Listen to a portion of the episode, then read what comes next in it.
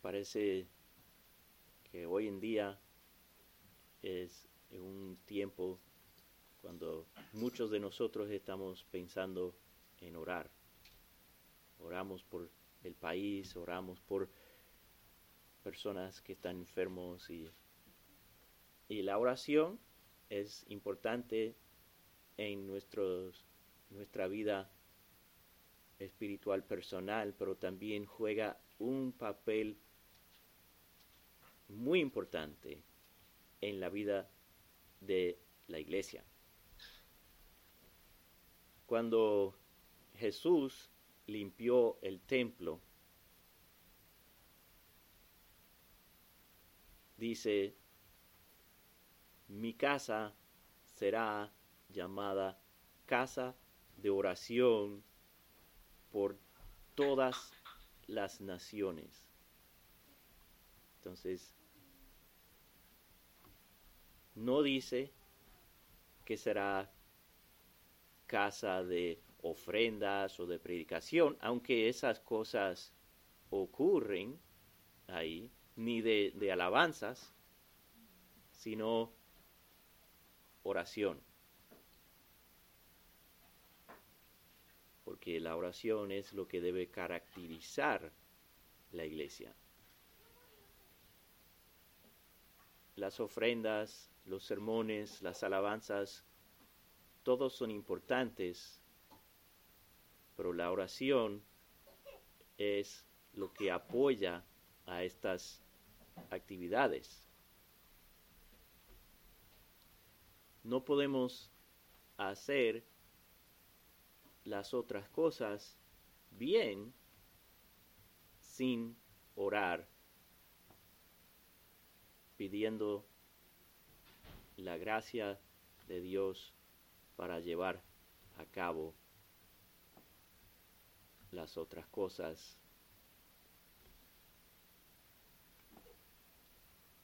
y que podamos hacerlo para su gloria. Desde su comienzo, actualmente desde antes de su comienzo, la iglesia estaba orando.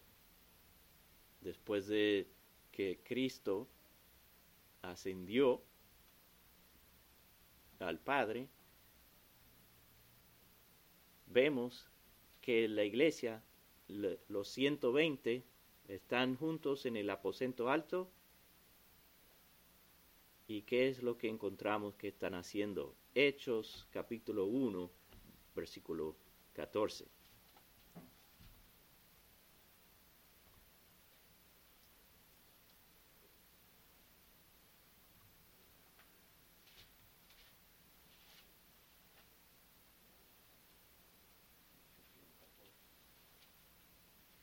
Hechos capítulo 1, versículo 14.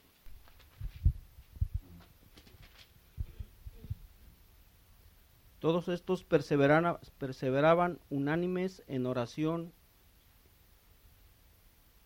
y ruego con mujeres y con María, Madre de Jesús, y con sus hermanos. ¿Qué estaban haciendo? Estaban orando, porque Jesús les dijo a los discípulos, quédense en la ciudad hasta que reciban el Espíritu.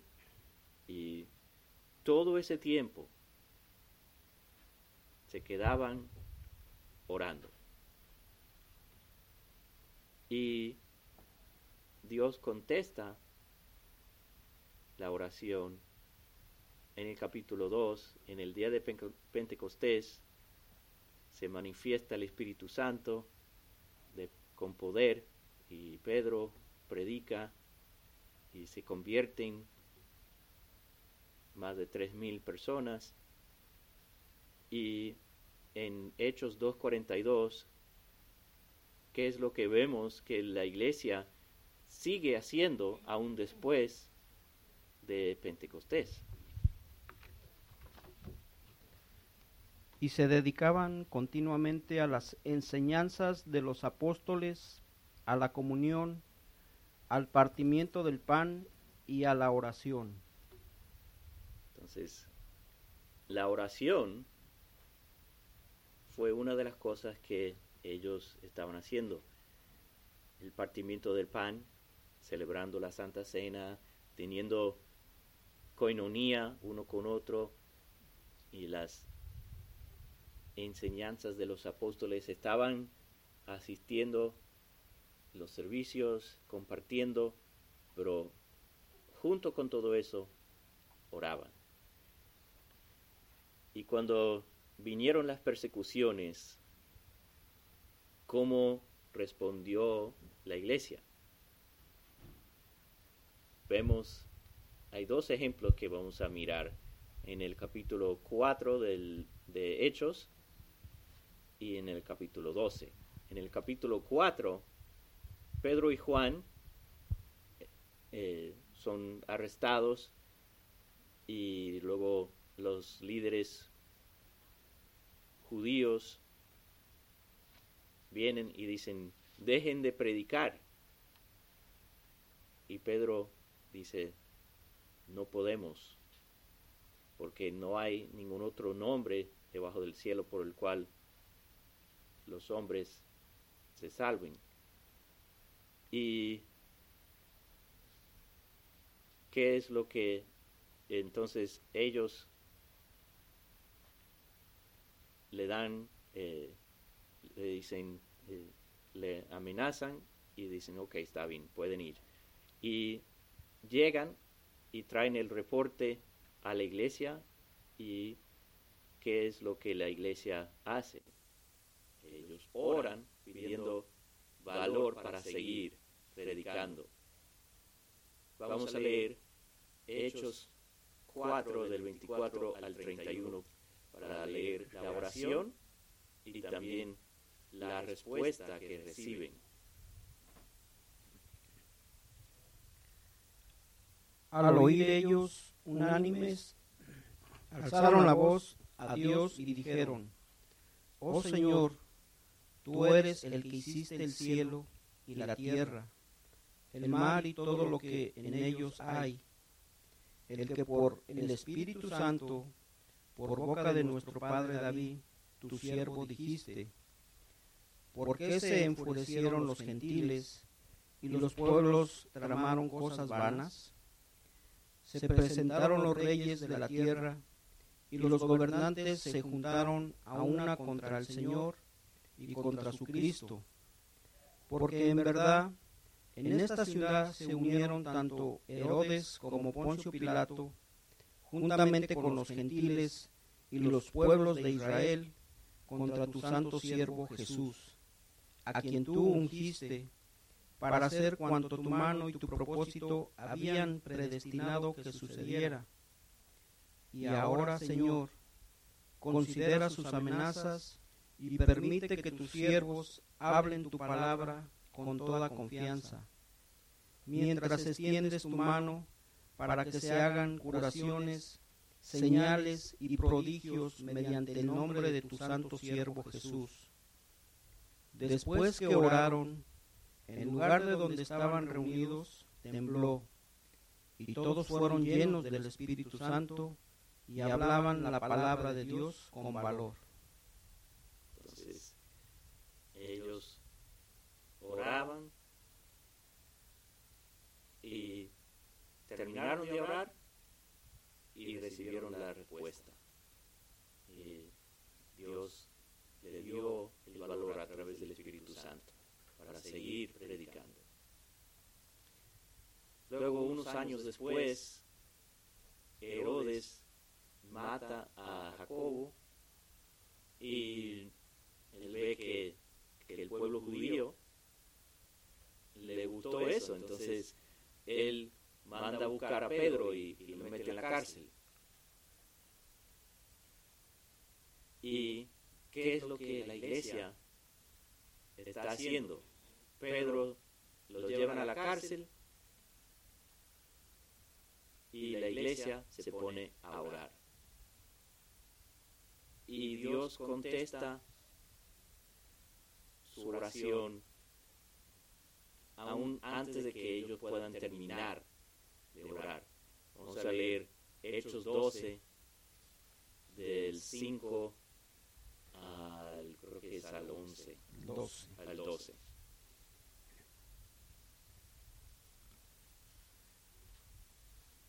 Así pues, Pedro era custodiado, custodiado, custodiado en la cárcel, pero la iglesia hacía oración ferviente a Dios por él. Y esa noche, cuando Herodes estaba a punto de sacarlo, Pedro estaba durmiendo entre dos soldados, sujeto con dos cadenas, y unos guardias delante de la puerta custodiaban la cárcel.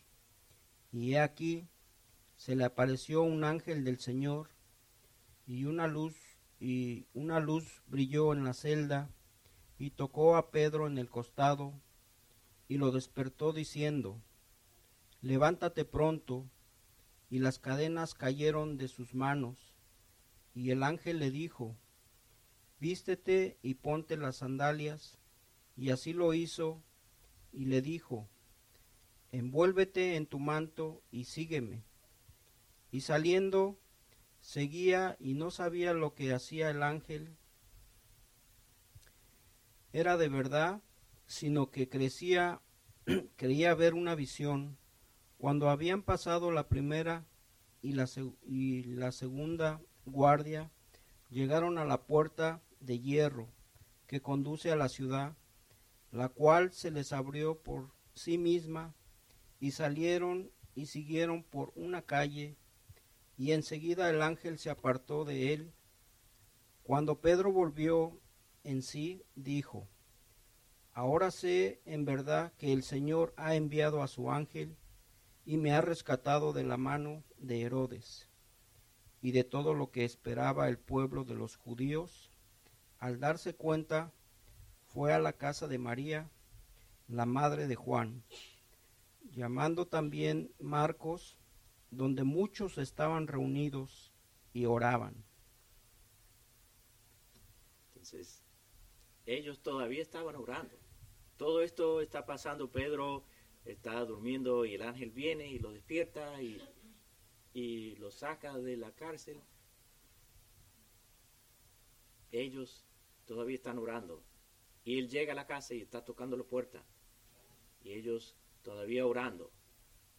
Y luego muchacha viene y dice, Pedro está en la puerta. Y ellos, no puede ser. Hasta que abrieron la puerta y se dieron cuenta que sí. Entonces, ni siquiera terminaron de orar y ya vino la, la respuesta.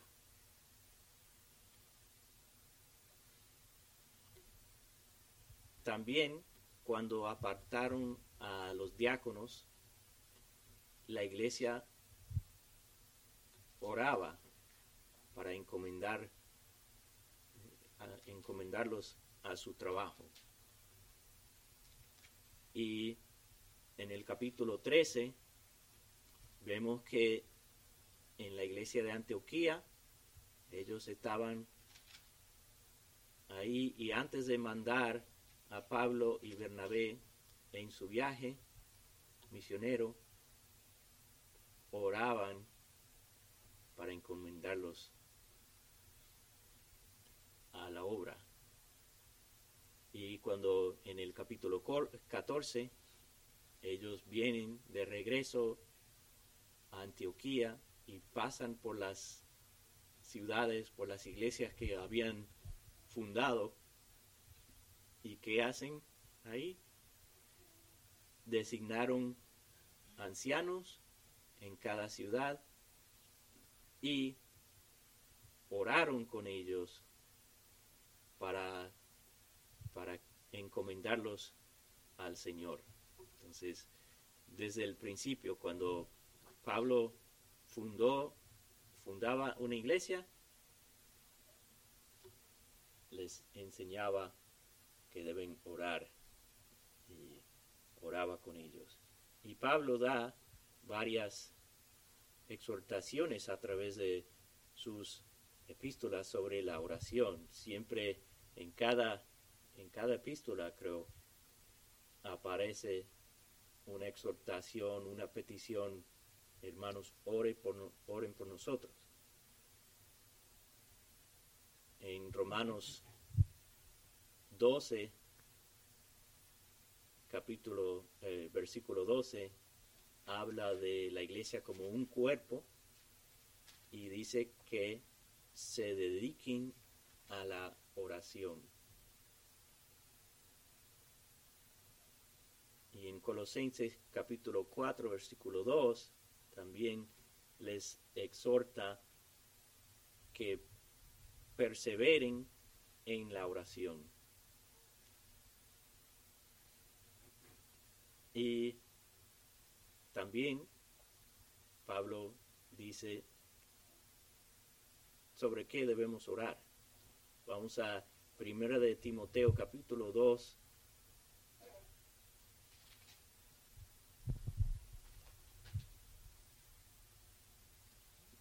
y vamos a leer del 1 a creo que 1 y 2.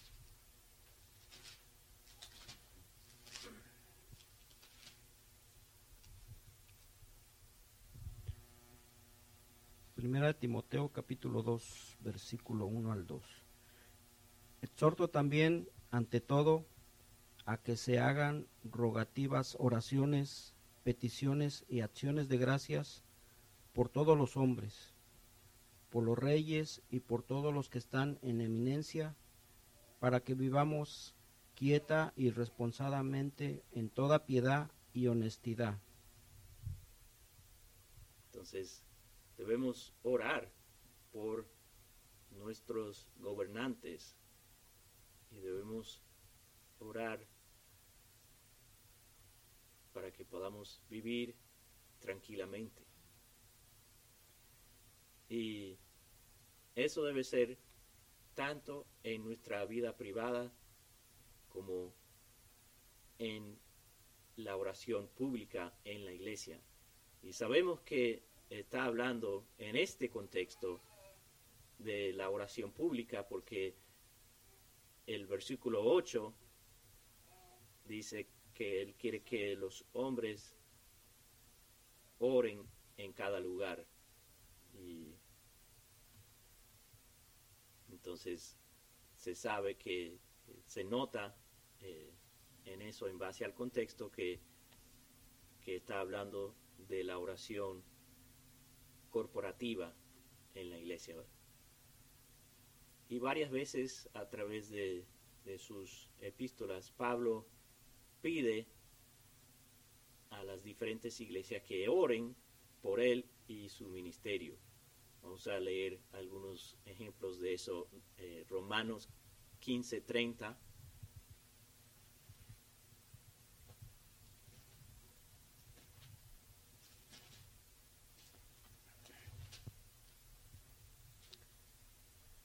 Pero os ruego, hermanos, por nuestro Señor Jesucristo y por el amor del Espíritu, que me ayudéis orando por mí a Dios. Entonces, nuestra manera de ayudar a nuestros pastores y otros predicadores es orando por ellos.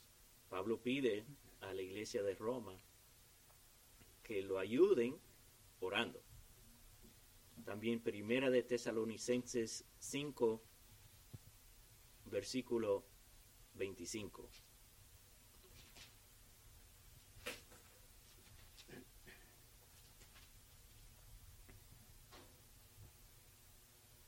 Hermanos, orad por nosotros. Tan claro, tan sencillo. Orad por nosotros. También Segunda de Tesalonicenses 3, 1.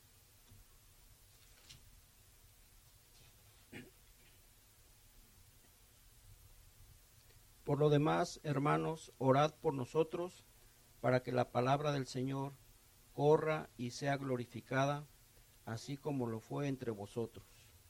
Entonces, aquí dice, ¿para qué debemos orar por ellos? Para que la palabra de Dios corra y, sea glorificada. Entonces, esto nos enseña que debemos orar por nuestros pastores y para otros pastores y, otras iglesias que conocemos. Se ha dicho que una iglesia que ora junto permanece junto. Cuando oramos juntos, podemos traer nuestras peticiones delante del Señor y llegamos a ser de una solamente, un solo sentir. El orar juntos nos une y tener tiempos de oración nos unen cada vez más. Como ahora tenemos las, las damas oran los miércoles, los caballeros oran los viernes, y esos tiempos, el Señor utiliza esos tiempos para unirnos, para, para enriquecer nuestra comunión y podemos llevar las cargas los unos de los otros, como Pablo dice en Gálatas 6.2.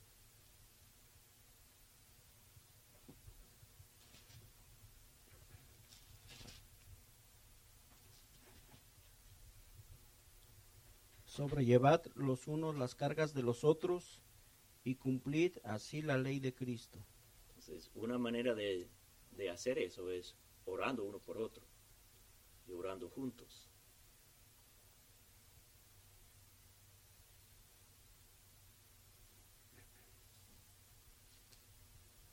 Y eh, orando santos es parte de la batalla espiritual, como vemos en Efesios 6, 18.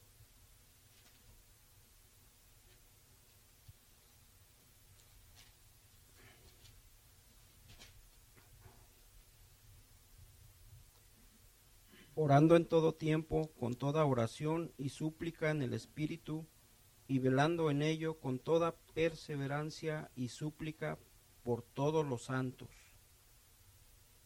Y muchas veces cuando se habla de la armadura de Dios, se eh, terminan en el versículo 17, pero todo eso no, no tiene mucho significado si no estamos orando. ¿Cómo es que, que ponemos la armadura? Es a través de la oración, pidiendo la ayuda del Espíritu. Cuando oramos, nos humillamos delante de Dios, admitiendo que dependemos completamente de Él.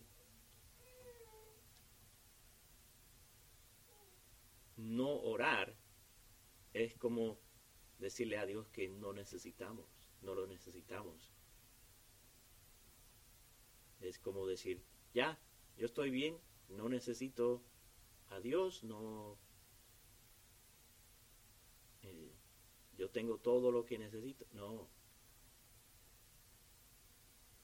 Debemos postrarnos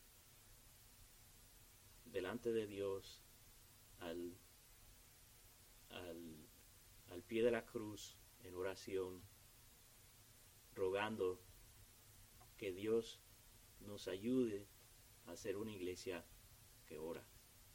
Y hasta ahora creo que el Señor nos ha contestado esa petición y debemos pedir que eso siga.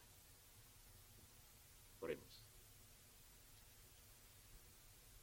Señor, te damos gracias por tu palabra y lo que nos dice sobre la oración en la vida de la iglesia.